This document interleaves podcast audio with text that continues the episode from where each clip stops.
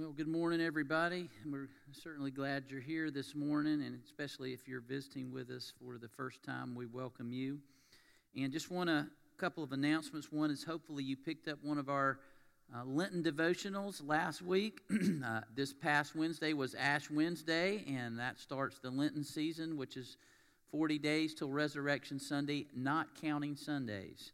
Um, but we've got these for you. You can certainly um, get one of those and, and follow along with that.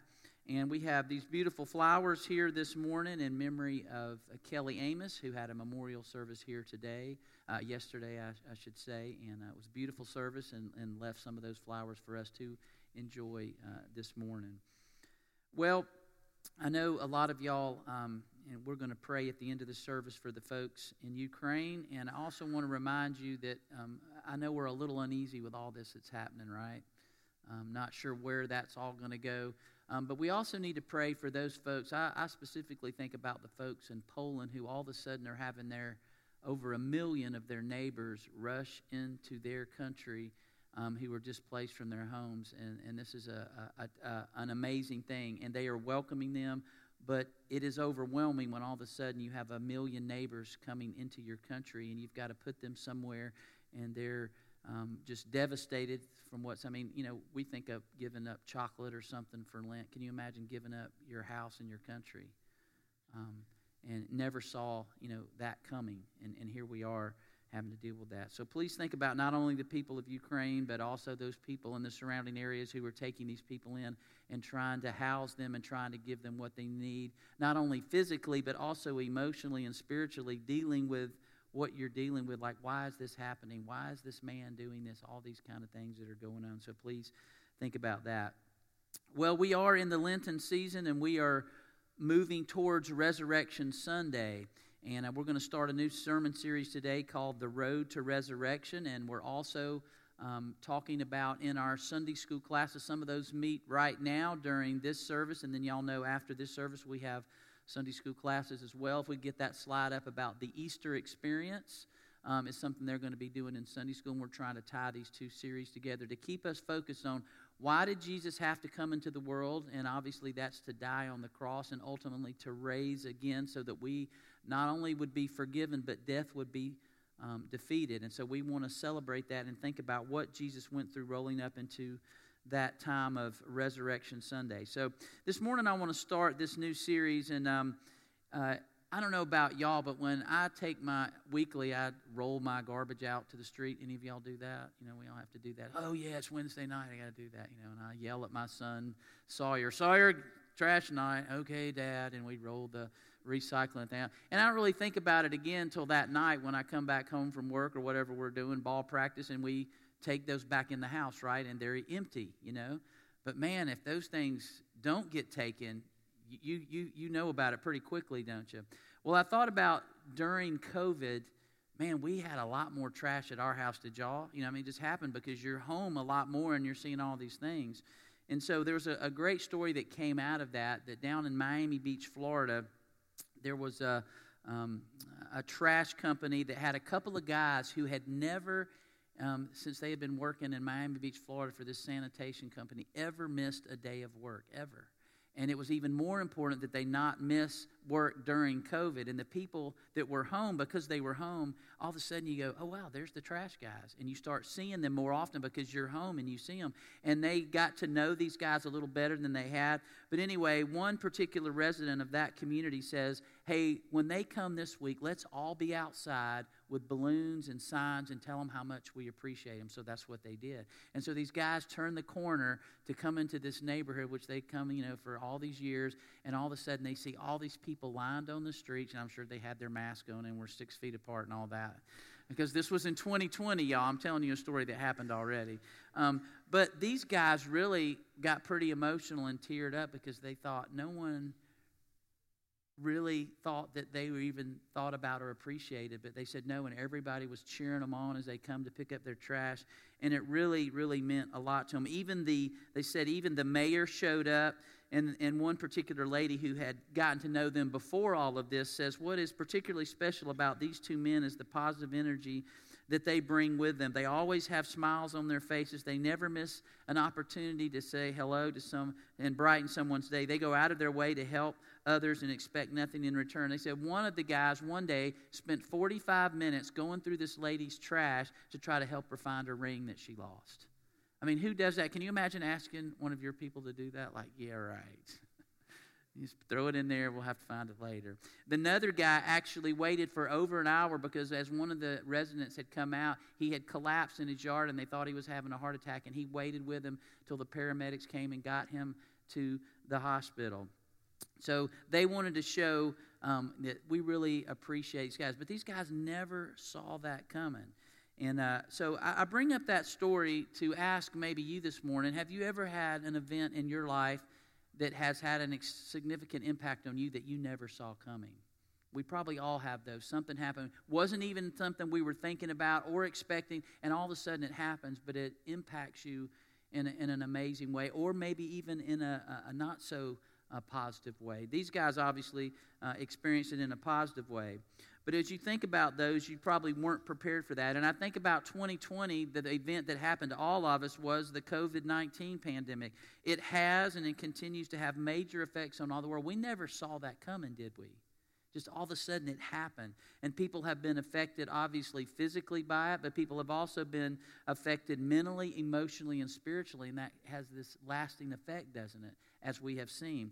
And how many times do we describe the events in the recent past before COVID or during COVID, and now we kind of say after COVID, but I'm not even sure if we're really in that true after phase, are we? So a lot of our time will be kind of, you know, how we, you know, before Christ, after Christ. It's like before COVID, after COVID is how we're going to describe some of our, our lives after that.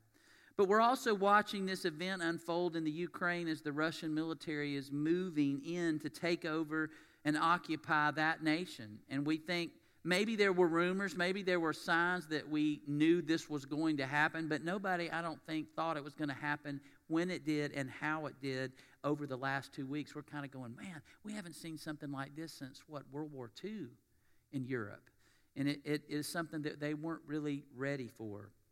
But as we start our Lenten journey that leads us to Resurrection Sunday, we see how people during Jesus' time did not see the resurrection of Jesus coming, did they? They really didn't see that part. They heard Messiah and they thought this is going to be a leader who's going to come and make everything better in our lives. Our nation's going to get stronger and we're going to be back on the map like we used to be in the golden age of Israel. That's what they thought. No one saw this coming. Now, bear in mind, Jesus shared on several occasions his coming suffering that was going to happen to him. He specifically told his disciples and those who listened to him teach, I'm going to have to suffer. I'm going to go before the religious leaders and I'm going to suffer and I'm going to die. But on the third day, I will rise again. Jesus says this in the Gospels at least three times, specifically to his disciples, but they miss it. They don't get it. They don't understand that that's really going to happen. Jesus' closest followers did not see the resurrection coming. The average person in Israel didn't anticipate this. They wanted a quick fix to whatever was going on in their life. Even Jesus' enemies did not see the resurrection coming, or did they? I want to read a specific passage today, and this may seem a little odd today that I'm talking about the resurrection before we get to Resurrection Sunday, but I'm trying to get us to understand as we're leading up to that some of the background and how people thought. Because I like to put myself into that place where it's like, if I had been living in that first century, what would have it have been like for me? How would my reaction be to Jesus? How would have I have perceived him as this person who said he was the Son of God? Eh, having my background in, in deep religious Jewish roots, how would I have responded to Jesus? But in Matthew 27, and this is the day after Jesus has been crucified on Friday, this is Saturday. In Matthew's account in chapter 27, verses 62 through 64, listen to what it says there. The next day, the one after preparation day, the chief priests and the Pharisees went to Pilate. Sir, they said, we remember that when he was still alive, that deceiver said, After three days I will rise again. So give the order for the tomb to be made secure until the third day. Otherwise, his disciples may come and steal the body and tell the people that he has been raised from the dead. And listen to this this last deception will be worse than the first. Take a guard, Pilate answered. Go and make the tomb as secure as you know how. So they went and made the tomb secure by putting a seal on the stone and posting the guard. Now we may you may or may not have heard that passage before, but when you think about it, so Jesus' enemies didn't expect the resurrection, or did they? Well, maybe they didn't really expect Jesus to rise from the dead, but they expected that the disciples were going to come and steal the body and at least make it look like Jesus rose from the dead. But listen to this this last deception will be worse than the first.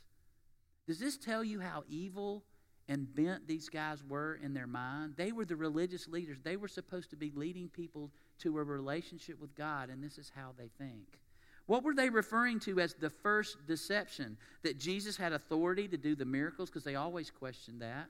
Were they referring to Jesus and Him saying He was the Son of God? That He could forgive sins? When He healed someone, He says, I also forgive your sins. And they go, Who has the authority to forgive sins? That He was the Messiah? That He was actually God in the flesh? I and the Father are one? Is that what they were talking about? So they did anticipate a faking of the resurrection, but not the actual rising of Jesus from the third day. They just wanted to keep the story from getting out. But it isn't, isn't it interesting to note that Jesus' enemies, the chief priests and the Pharisees, thought about this so much. They remembered more about what Jesus did in some instances than the disciples did. And they went to Pilate and says they need to do something about this deception that may happen. And notice that who was not there. It says the Pharisees and the religious leaders. There's also another group called the Sadducees, and they don't believe in the resurrection. And that's why they're sad, you see, right? Okay. I know, that's pretty bad, isn't it? Yeah. But that's true. They argued over this. The Pharisees and Sadducees would argue over, they believed, the Pharisees believed there was a resurrection, and the Sadducees did not believe. You just died, and that was it. And so they don't go because they don't believe in the resurrection anyway. And in some ways, they did anticipate at least the thought of this happening, or at least they anticipated Jesus' followers trying to make it look like it happened and create something. However, the Pharisees, even though they believe in the resurrection, they say, We don't want this to happen. So they tried to prevent it by posting a guard. Now, think about that for a minute. A guard or guards with swords and spears could stop God from raising Jesus to the dead. Or at least his followers from faking it. The same God the religious believers say that they worship and had throughout history of Israel included and know in their history that God has performed all sorts of supernatural miracles. When you read the Old Testament, from the parting of the Red Sea to um, uh, Shadrach and Meshach and Abednego going into a fiery furnace and not burning. All the some of those stories we know. They know about how God has worked in history supernatural miracles to make His will come about. But now they're currently even celebrating one called the Passover. Remember that night of the Passover? They celebrate that supernatural miracle of God coming in, and because of that the death of the firstborn when they didn't have the blood. The Egyptians didn't have the blood over their doorposts like the Israelites did. God finally, you know, that night, Pharaoh said, okay, just take the people and get out of here. That was a supernatural miracle. They're celebrating this hundreds of years later, and yet they're trying to say, we're going to do something to stop what God's doing in the world. Like God was stumped when he saw that. Oh, I didn't think they would post a guard. Now, what am I supposed to do with this resurrection? That didn't faze God. All of us either believe the resurrection of Jesus really happened, or we believe, like some of these people do, that it was a deception and it really never happened. Our decision about what happened that Sunday morning is crucial, I believe, for the transformation in our lives. What we believe about what happened then has an effect on how we live now, doesn't it? It really does. Now, we can also have a belief that Jesus, well, he may have, you know, we can kind of be like most people, I think, in culture who just go, well, I, yeah, I mean, I guess there really was a guy named Jesus in history, and he supposedly rose from the dead. I mean, I guess he did, but how does that have any bearing on my life? If you don't really believe that, it's not going to have a bearing on your life. If you really believe that, it should have bearing on your life. And most people don't believe it has a bearing on our everyday lives and ultimately our eternity. We've done a lot of funerals in the last few weeks, haven't we, James? And every time I'm a part of one of those, y'all, we're talking about the eternal destination of someone who has just passed that's been a part of our lives. And man, I've had a lot to think about lately. I think we've had seven funerals in seven weeks. And it makes you think about your own life and your own eternity because it's going to happen to all of us. And so, what we believe about the resurrection, yesterday in this funeral for Kelly Amos, although I'm watching Mark in his grief of losing his wife way too early, I also recognize the fact that Mark has the hope of the resurrection that he will see his wife again. He has to have that. So he believes, she believed that Jesus really rose that day some 2,000 years ago, and it makes a difference in our life and certainly in our death, doesn't it? It has to. For the next few weeks, we're going to go on a journey and look at what happened leading up to the death and resurrection of Jesus. All these things that took place. And we're going to do this in these messages on Sunday morning, in worship, and in our Sunday school classes, and try to answer this question. And this is presented to us in this series we're going to do in our, in our classes, um, the Easter experience. And the question is this What if what happened then changes everything now? What if what happened then? changes everything now. Well, it should, shouldn't it? The resurrection of God, and I don't understand this right now. I don't know how to put that into words, but what's going on in Ukraine and maybe beyond, what happened to Jesus then does have something to do with that now. I can't explain all of that, but I believe it has to have something and changes everything now. And as we approach that question, I want us to look at another text um, from John's gospel. We looked at Matthew's gospel, but we look at John's gospel. And this was after the resurrection, and John had seen Jesus, the one he followed, resurrected. He not only saw him, but he touched him. You know, I don't believe that Thomas was the only one who touched Jesus' hands and his side. We think about Thomas, but the other ones I want to go, man, can I just, Jesus, can I just touch your hand? I want to know that it's real. He saw Jesus walk. He saw Jesus cook fish and eat fish with them.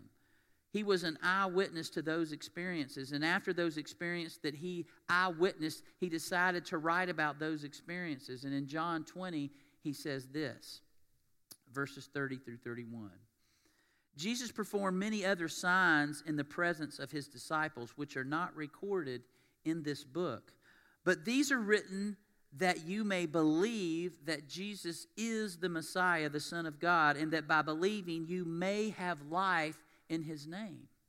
John's telling us why he has written his version of Jesus' life, his account of Jesus' life. Obviously, he was inspired by the Holy Spirit, but John said he recorded his experience so that we may believe Jesus is the Messiah, Jesus is the Son of God, and that through that belief we might have life in his name. Notice that John is writing in present tense. Jesus is the Messiah, Jesus is the Son of God. And this was written many years after Jesus was on the earth, after Jesus had died on the cross, after Jesus had risen from the dead, and after John had seen all these things, had seen Jesus ascend back into heaven. And he's writing, and in present tense, he's saying, even though Jesus is not physically here on the earth again, he is the Messiah, he is the Son of God. Present tense. John believes that, he saw that. So, the purpose of the Holy Spirit inspiring John to write the book about Jesus was so that others may have life presently in his name. And John is also the one that recorded Jesus himself saying, I believe it's in the 10th chapter, where Jesus says, I came that you may have life and have it what? To an abundance, to the fullest. That's why Jesus came. And so, John, with this perspective later in his life, as an older man, is thinking about all that experience and he's writing this down and he's saying, that's why Jesus said that. It wasn't just about that he was the Messiah, that he was the Son of God, but that we might actually have life through him. Presently, today, have a different life. And you know, that is why we are called an evangelical church. And some of you go, What? I thought that was a bad thing. And we hear that word. Yes, that term gets tossed around in political discussions about and labeling people and groups. But at the core, what that means is that we are a church that takes the good news of Jesus' life, death, and resurrection and we share it with other people. We want them to know about it, we want their lives to be transformed. Share that, that very truth that John wrote about in his gospel, telling, sharing, and inviting others to know the very truth about Jesus and his followers. And his followers then, his followers now. And as we go, that's what Martha Wade, is, as Mike just mentioned, Martha Wade and all our missionaries, as they're going into other places of the world, they are sharing that hope of the gospel that they are saying it makes a difference here and now, and in your life and in mine. So we're going to look in our messages in our classes these things over the next few weeks. And again, I want to encourage you if you can. We have these Sunday school classes that meet after this service and before this service uh, down this area. And uh, it's a video series, but the first one uh, is going to be called My Life um, Has a Purpose. And in week two, we're going to talk about My Life Can Change. Uh, week, week three will, about, uh, it will be about My Pain is Understood. Week four will be about my life has a plan. Week five, I have and you have the promise of eternal life. And then Easter Sunday, I have a hope that never fails. So we're going to look at those things as, as we go because, again, we're trying to answer that question in our lives. If what happened then, what if what happened then changes everything now? And it should. And we hope you'll be here for this series and consider being a part of that. Well, I want to close this morning with just a, a, an illustration. Uh, uh, not too long ago, uh, ESPN, they do a lot of documentaries, and I'm a sports fan, so I love to watch those. And you kind of know the story behind the story of a lot of different sports. But back in the 90s, you probably remember the Buffalo Bills were in the uh, Super Bowl four times, and they lost all four times. They had some really, really good teams. But I remember the first year, I think they were in that uh, Super Bowl. I think it was Super Bowl 25, and I remember it came down. Uh, the Giants were winning, I think, 21 to 20, and with seconds leaving the clock, the Bills had a chance to win that Super Bowl by kicking a 47-yard field goal. And there's you know, always a lot of pressure on the kicker. And a guy named Scott Norwood, a lot of y'all remember, well, he kicked that field goal wide right, and they didn't win the game. But what happened as a result in this documentary, they talk about, you know, all the players are talking about your feelings about losing that game and getting there and, and how disappointing it can be. Um, but no one probably felt more uh, that pain than, than Scott Norwood. Even after years uh, and missing that attempt, he says, uh, he describes his feelings. He says, sorrow, I guess the disappointment of letting all your teammates down and all those fans, they were there on the field with me and I let them down. He says, I get choked up just thinking about it, trying to put myself back in that situation, even though it was that many years ago. But nothing prepared Scott Norwood for the greeting that we'd receive the next week after the Super Bowl. They went back to Buffalo, and there was nearly 30,000 people screaming to meet the Bills and say, We know you lost, but we still love you guys. And as they did, and Scott said, I was kind of hoping I could just kind of blend into the background. I didn't even want to go to the parade because everybody's going to go, There's the guy who missed the field goal. But he says, all of a sudden, he heard the fans screaming, We want Scott. We want Scott. We want Scott. And this is how he described the scene. He says, We got back into town, and I did not know what to expect. What I really wanted to do was just remain behind the scenes. But there was this chant, and it kept intensifying. I was not expecting to be called to the front like that. I had to speak off the top of my mind and real quick. I think, in a sense, that's when the truest feelings arise. So the documentary shows Scott taking the microphone, and he said this I know that I have never felt more loved than I do right now. And that's called grace. And as we make this journey to Resurrection Sunday, it's not about whether we deserve it, because we deserve condemnation, don't we? It's easy to point the finger at somebody like Putin and say, that's the problem with all the world, an evil dictator. That's easy to do and distract it. But all of us, because of our sin and rebellion against God, we put Jesus on that cross just as much as Putin did. And we look forward to this Lenten journey because it helps us reflect and remember yeah, I deserve condemnation. I missed the mark, I missed the field goal, much more than that. I missed being who God created me to be. But the good news of the gospel is that I'm forgiven. I have that grace. And that God's calling my name and says, Not only do I want to forgive you, but I actually want to be in relationship with you for eternity. That's why the resurrection, y'all, is so important. That God could have just, Yeah, I died for you, I forgive you, now just go and, and that's it. No, he goes, No, I don't want to just die and walk away and say I forgave all of them. I did this great act. No, I want relationship with you for eternity even after I've forgiven you. Think about that. It's one thing to say, hey, I forgive you. Now, please don't ever come into my life again. But God didn't do that, did He? He goes, no, I want to be in your life for eternity, even knowing the sins that I've forgiven you for. So, as we move toward Resurrection Sunday, we want not only to experience that amazing grace and love that Jesus gave to us, but we want others to experience that and see it transform our lives. So this morning we offer an opportunity, as we always do.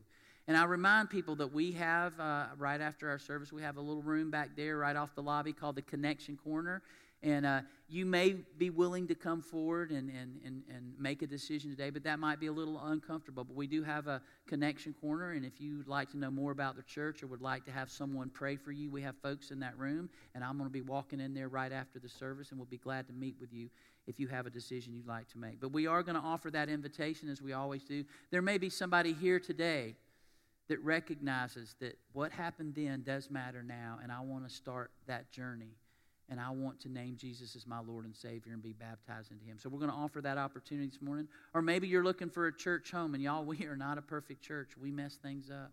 We don't get it perfect, but we are committed to following Jesus and follow um, what he did not only in his teaching, but what he did ultimately in his life. And we want to share that good news with others. And we would love for you to be a part of us if you need that decision today. So I'm going to ask you to stand at this time, and Mike's going to come and lead us. And if you have a decision today and you'd like to come forward with that, you can walk forward, and I'll try to walk you through that.